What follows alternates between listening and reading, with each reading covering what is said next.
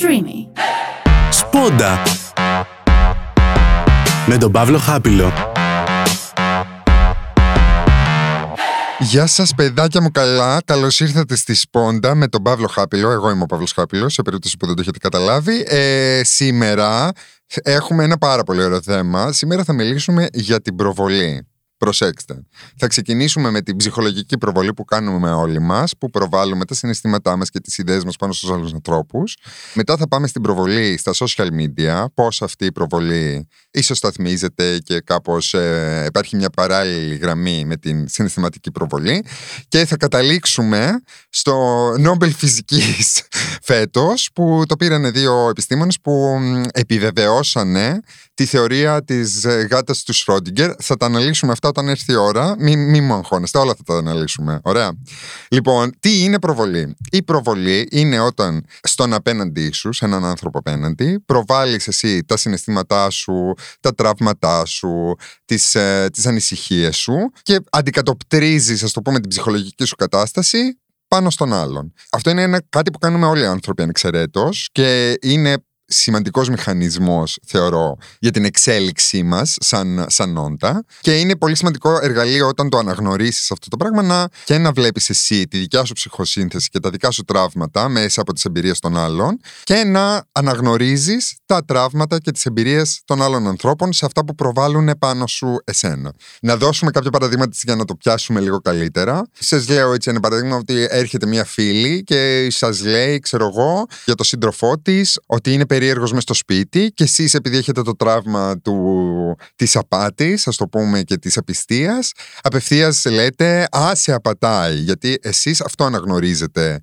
στον απέναντι. Δεν ξέρω με πιάνετε τι λέω. Αυτό είναι ένα είδος προβολής. Ή να σας πω και κάτι πιο προσωπικό, εγώ για παράδειγμα με τη μαμά μου, ε, μεγαλώνοντας, είχαμε πολύ έτσι, είχαμε μια έντονη σχέση, γιατί η μαμά μου ήταν πολύ παρόμοια με μένα, control freak, κάπως ρε παιδί μου ήθελε λίγο να έχει τον έλεγχο των πραγμάτων. Οπότε εμένα αυτό επειδή το αναγνώριζα στη μαμά μου και επειδή εγώ το έκρινα αυτό σε μένα, έκρινα τη μαμά μου. Να πούμε και το άλλο πολύ κλασικό παράδειγμα της ομοφοβίας. Οι περισσότεροι ομοφοβικοί άνθρωποι φοβούνται την ομοφιλοφιλία γιατί την αναγνωρίζουν μέσα τους και επειδή την κατακρίνουν μέσα τους θεωρούν ότι την κατακρίνουν και στον απέναντί τους. Είναι πολύ συνήθες φαινόμενο αυτό. Ένας πάρα πολύ ομοφοβικός άνθρωπος να κρύβει από πίσω μια τάση, ας το πούμε, προς την ομοφιλοφιλία. Δεν ξέρω αν έχετε δει το Alpha Males. Είναι μια σειρά σε μια γνωστή πλατφόρμα που μιλάει για την τοξική αρενοπότητα γενικότερα και έχει έναν χαρακτήρα μέσα, ε, ο οποίος έχει μια σχέση, μακροχρόνια σχέση, την οποία την απατάει ασύστολα από το πρώτο επεισόδιο. Αυτό δεν είναι spoiler. Και σε κάποια φάση, επίσης από το πρώτο επεισόδιο, του λέει η σχέση του: Θέλω να ανοίξουμε τη σχέση μας. Και αυτός παθαίνει τρελό τσότσο. Παρόλο που αυτό θα ήταν μια ιδανική συνθήκη για αυτόν, δεν μπορεί να χωρέσει ο νους του, παρόλο που αυτός απατάει πάρα πολύ την, ε, τη σύντροφό του, δεν μπορεί να χωρίσει ο νους του ότι θέλει και αυτή να κάνει κάτι άλλο σεξουαλικό με κάποιον άλλον άνθρωπο. Αυτό είναι μεγάλη προβολή και γενικότερα οι άνθρωποι που ζηλεύουν πάρα πολύ από εμπειρία μου είναι ότι ζηλεύεις επειδή μέσα σου έχεις την ικανότητα εσύ να πατήσεις και προβάλλεις αυτή την ικανότητα πάνω στον άλλον και ζηλεύεις πάρα πολύ γιατί αναγνωρίζεις ρε παιδί μου όχι αναγνωρίζεις, βλέπεις εσύ τη συμπεριφορά σου σαν προβολή πάνω στον άλλον. Ωραία. Αυτή είναι μια ψυχολογική προβολή. Ωραία. Λοιπόν, τώρα πάμε και στην προβολή μέσω των social media. Τα social media είναι ένα πολύ περίεργο πολύ περίεργος καθρέφτης, θα πω. Γιατί είναι ένας καθρέφτης ο οποίος σε παραμορφώνει και σου δείχνει, ξέρεις, είναι φιλτραρισμένος καθρέφτης. Και ό,τι και να βλέπετε στα social media, δεν έχετε πλήρη εικόνα των δεδομένων. Έχετε πολύ συγκεκριμένη οπτική. Την οπτική αυτού που μοιράζεται κάτι. Συνήθως όμως παίρνεις το μέρος του. Δεν, δεν εναντιώνεσαι, ρε παιδί μου. Εάν ακολουθείς κάποιον. Θα σας δώσω ένα παράδειγμα. Ακολουθείτε κάποιον, ωραία, και βγαίνει αυτό ο κάποιος και λέει, ξέρω εγώ, Α, αυτήν, αυτόν τον θεωρούσα φίλο μου και μιλάει πίσω από την πλάτη μου. Ωραία. Αυτό το πράγμα, σαν πράξη από μόνο του, είναι αυτό που κατηγορεί. Δηλαδή, βγαίνω εγώ στα social media να κράξω κάποιον ότι μιλάει πίσω από την πλάτη μου, ενώ αυτό που κάνω στα social media είναι να κράξω κάποιον πίσω από την πλάτη του. Δεν ξέρω αν καταλαβαίνετε τι λέω. Είναι όλο ένας φαύλος κύκλος. Και συνήθως τα άτομα που το κάνουν αυτό, δηλαδή είμαστε φίλοι, ωραία, γίνεται κάτι, χάνουμε επαφή. Και ρε παιδί μου, δεν μιλάμε για αρκετό καιρό. Τι θεωρείς ότι θα λέω εγώ στους υπόλοιπους ανθρώπους; Για να μην σου μιλάω σημαίνει ότι κάτι μου έκανες. Ε, δεν είναι λογικό αυτό που λέω. Και εσύ σαν φίλος μου δεν έρχεσαι να με πιάσεις να μου πεις «Ρε Παύλο, τι σου έκανα» αλλά επιλέγεις το να πας στα social media και να πεις «Α, ο Παύλος δεν μου μιλάει και όχι απλά δεν μου μιλάει, αλλά λέει και κακά πράγματα πίσω από την πλάτη μου. Ε, ναι, λογικό είναι να λέω κακά πράγματα πίσω από την πλάτη σου, γιατί θα πρέπει να έχεις καταλάβει ότι κάτι μου έχεις κάνει για να μην μιλάμε για τόσους μήνες. Οπότε το γεγονός ότι βγαίνει. Παύλο, κάνεις προβολή. Κάνω προβολή. Είμαι όλο, είναι, είναι όλο ένα multiplex, είμαστε όλο προβολές. Γενικότερα, εγώ πιστεύω πάρα πολύ στην προβολή.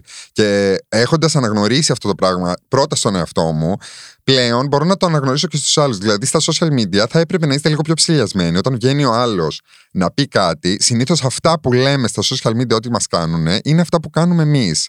Είναι πολύ, είναι πολύ στάνταρ παράδειγμα αυτό. Και ειδικά αυτό με τον δράμα. Δεν ξέρω γιατί έχουμε τόση έμφαση στο δράμα. Κυρίως για το εξωτερικό μιλάω, γιατί με το ελληνικό δεν, δεν το έχω με τα ελληνικά social, δηλαδή δεν έχω εντρυφήσει τόσο πολύ.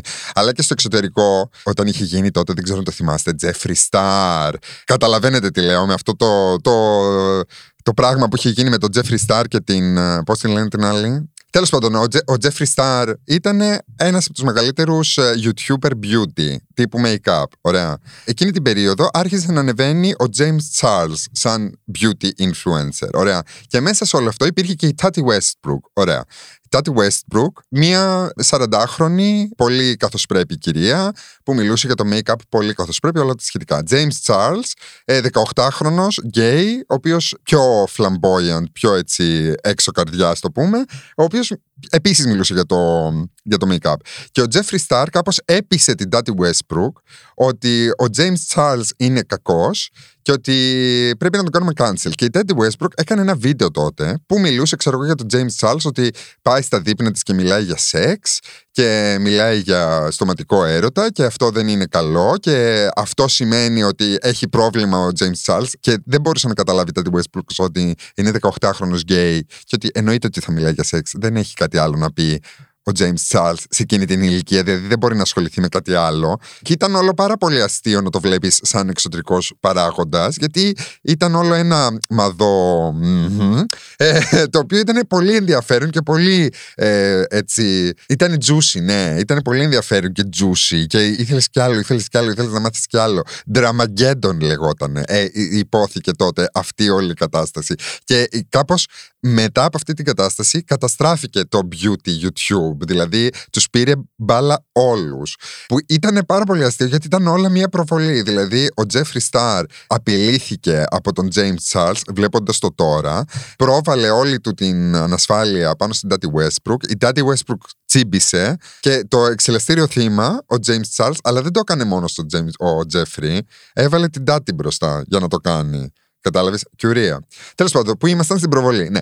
Γενικότερα, όταν βλέπετε τέτοιες συμπεριφορές στο, στο Instagram και γενικότερα, μην, μην, ε, μην τσιμπάτε. Μην τσιμπάτε. Και όχι, και όχι μόνο αυτό. Δηλαδή, και με τις τηλεοπτικές περσόνες. Το τι βλέπετε στην τηλεόραση είναι ένα μέρος μιας ιστορίας. Δηλαδή, ειδικά στα reality, δεν βλέπεις όλη την ιστορία. Βλέπεις ένα μέρος το οποίο είναι κομμένο, ραμμένο από τους producers και επιτιδευμένα κομμενοραμένα γιατί και αυτοί θέλουν να κάνουν τη δουλειά τους. Θέλουν να κάνουν ένα τηλεοπτικό προϊόν και ξέρουν τι πουλάει οι producers.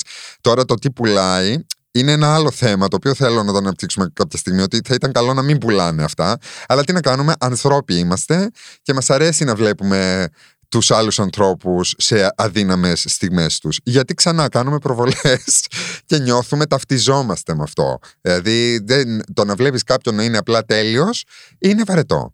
Ε, εμένα γιατί με ακολουθείτε δεν ξέρω που είμαι τόσο τέλειος. Τέλος πάντων. Ε, λοιπόν, δεν ξέρω τώρα αν καταλάβατε οτιδήποτε από αυτό που είπα. Τώρα θα πάμε στα πολύ βαριά. Ωραία. Η γάτα του Σρόντιγκερ, λοιπόν. Η γάτα του Σρόντιγκερ, το πείραμα της γάτας του Σρόντιγκερ τι λέει; Έχουμε ένα κουτί Ωραία, και έχουμε μία γάτα. Εδώ θα κάνω ένα. Είναι όλα θεωρητικά αυτά που λέω. Ε, δεν θέλω να ε, στείλετε την πίτα, την πέτα να με, να με λιντσάρει τώρα, γιατί θα μιλήσουμε για θάνατο γάτας. Ε, είναι όλο θεωρητικό. Ωραία. Έχουμε ένα κουτί, δεν έχει παράθυρα, δεν βλέπουμε τι γίνεται μέσα στο κουτί. Βάζουμε μία γάτα μέσα στο κουτί και βάζουμε και ένα ραδιενεργό υλικό, το οποίο αυτό ανα πάσα στιγμή μπορεί να βγάλει ραδιενέργεια που θα σκοτώσει τη γάτα. Ωραία. όσο είναι κλειστό το κουτί, εμείς δεν ξέρουμε τι γίνεται μέσα. Οπότε η γάτα μπορεί να είναι, υπάρχουν ίσες πιθανότητες είτε να είναι ζωντανή είτε να είναι νεκρή. Ωραία. Ανοίγοντας το κουτί, το μυαλό σου, ο παρατηρητής εσύ, ο ίδιος, κλειδώνεις τη μοίρα της γάτας.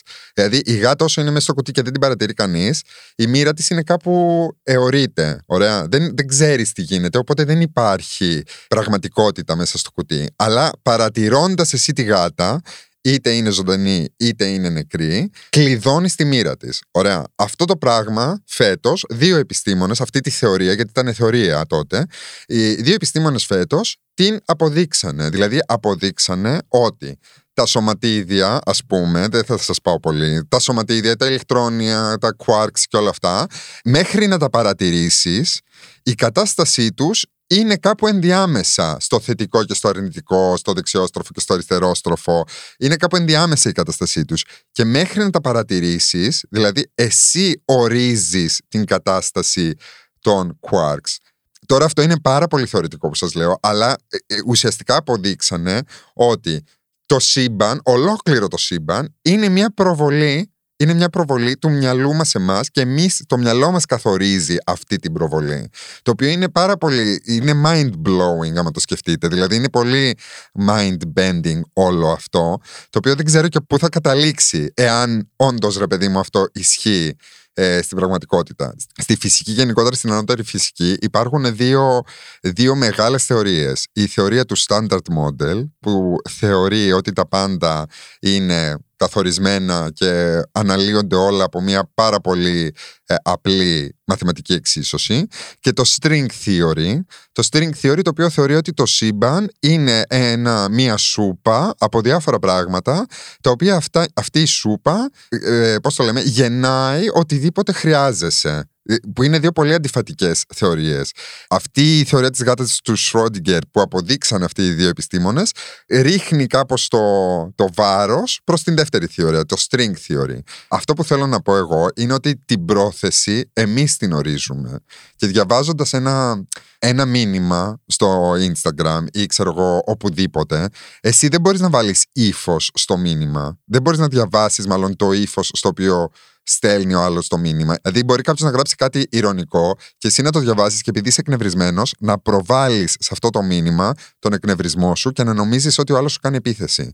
Οπότε τα social media γενικότερα είναι λίγο επικίνδυνα σε αυτό το τομέα. Ότι βλέπεις κάτι, βλέπεις κάποιον να σχολιάζει κάτι και προβάλλεις εσύ όλη την ψυχοσύνθεσή σου πάνω σε αυτό που βλέπεις, γιατί είναι καθρέφτης στα social media. Απλά είναι καθρέφτης με φίλτρο, αυτό που έλεγα πριν. Αλλά αναγνωρίζοντας αυτό το πράγμα, ότι είναι ένας καθρέφτης με φίλτρο, μπορείς εσύ αντικατοπτρίζοντας την ψυχοσύνθεσή σου μέσα από αυτόν τον καθρέφτη, να καταλάβεις πολλά και για σένα και για αυτόν που λέει κάτι. Δεν ξέρω αν με καταλαβαίνετε τι λέω και τι προσπαθώ να σας πω. Ε, εάν κάποιος έχει πρόβλημα μαζί σου, ωραία, γραμματικά αυτή η πρόταση, το έχω πρόβλημα μαζί σου, το πρόβλημα δεν το έχει το σου, το έχει το εγώ. Δηλαδή το έχει αυτός που έχει το πρόβλημα. Εσύ είσαι απλά το αντικείμενο το οποίο δεν έχεις κάνει και Μπορεί να μην έχεις κάνει και τίποτα. Μπορεί να έχεις κάνει και κάποια πράγματα. Αλλά το πρόβλημα, το πρόβλημα το ουσιαστικό, το έχει το ουσιαστικό. Δηλαδή αυτός, ο άλλος, ο απέναντι. Οπότε γενικά αυτό πρέπει να το σκέφτεστε στα social media. Το έχω πρόβλημα εγώ με κάποιον, είναι δικό μου το πρόβλημα. Actually, δεν είναι του άλλου. Και δεν είναι καλό να φορτωνόμαστε τα προβλήματα των άλλων. Είναι καλό να τα σκεφτόμαστε και να τα αναλύουμε και να τα αμφισβητούμε, αλλά δεν είναι καλό να τα φορτωνόμαστε. Αυτό ήταν, παιδιά, το podcast σήμερα. Ελπίζω να σας έκαψα έτσι αρκετά, όπως κάθε άλλη φορά. Ε, ελπίζω να είστε καλά, να προσέχετε τι διαβάζετε και πώς τα διαβάζετε στα social media.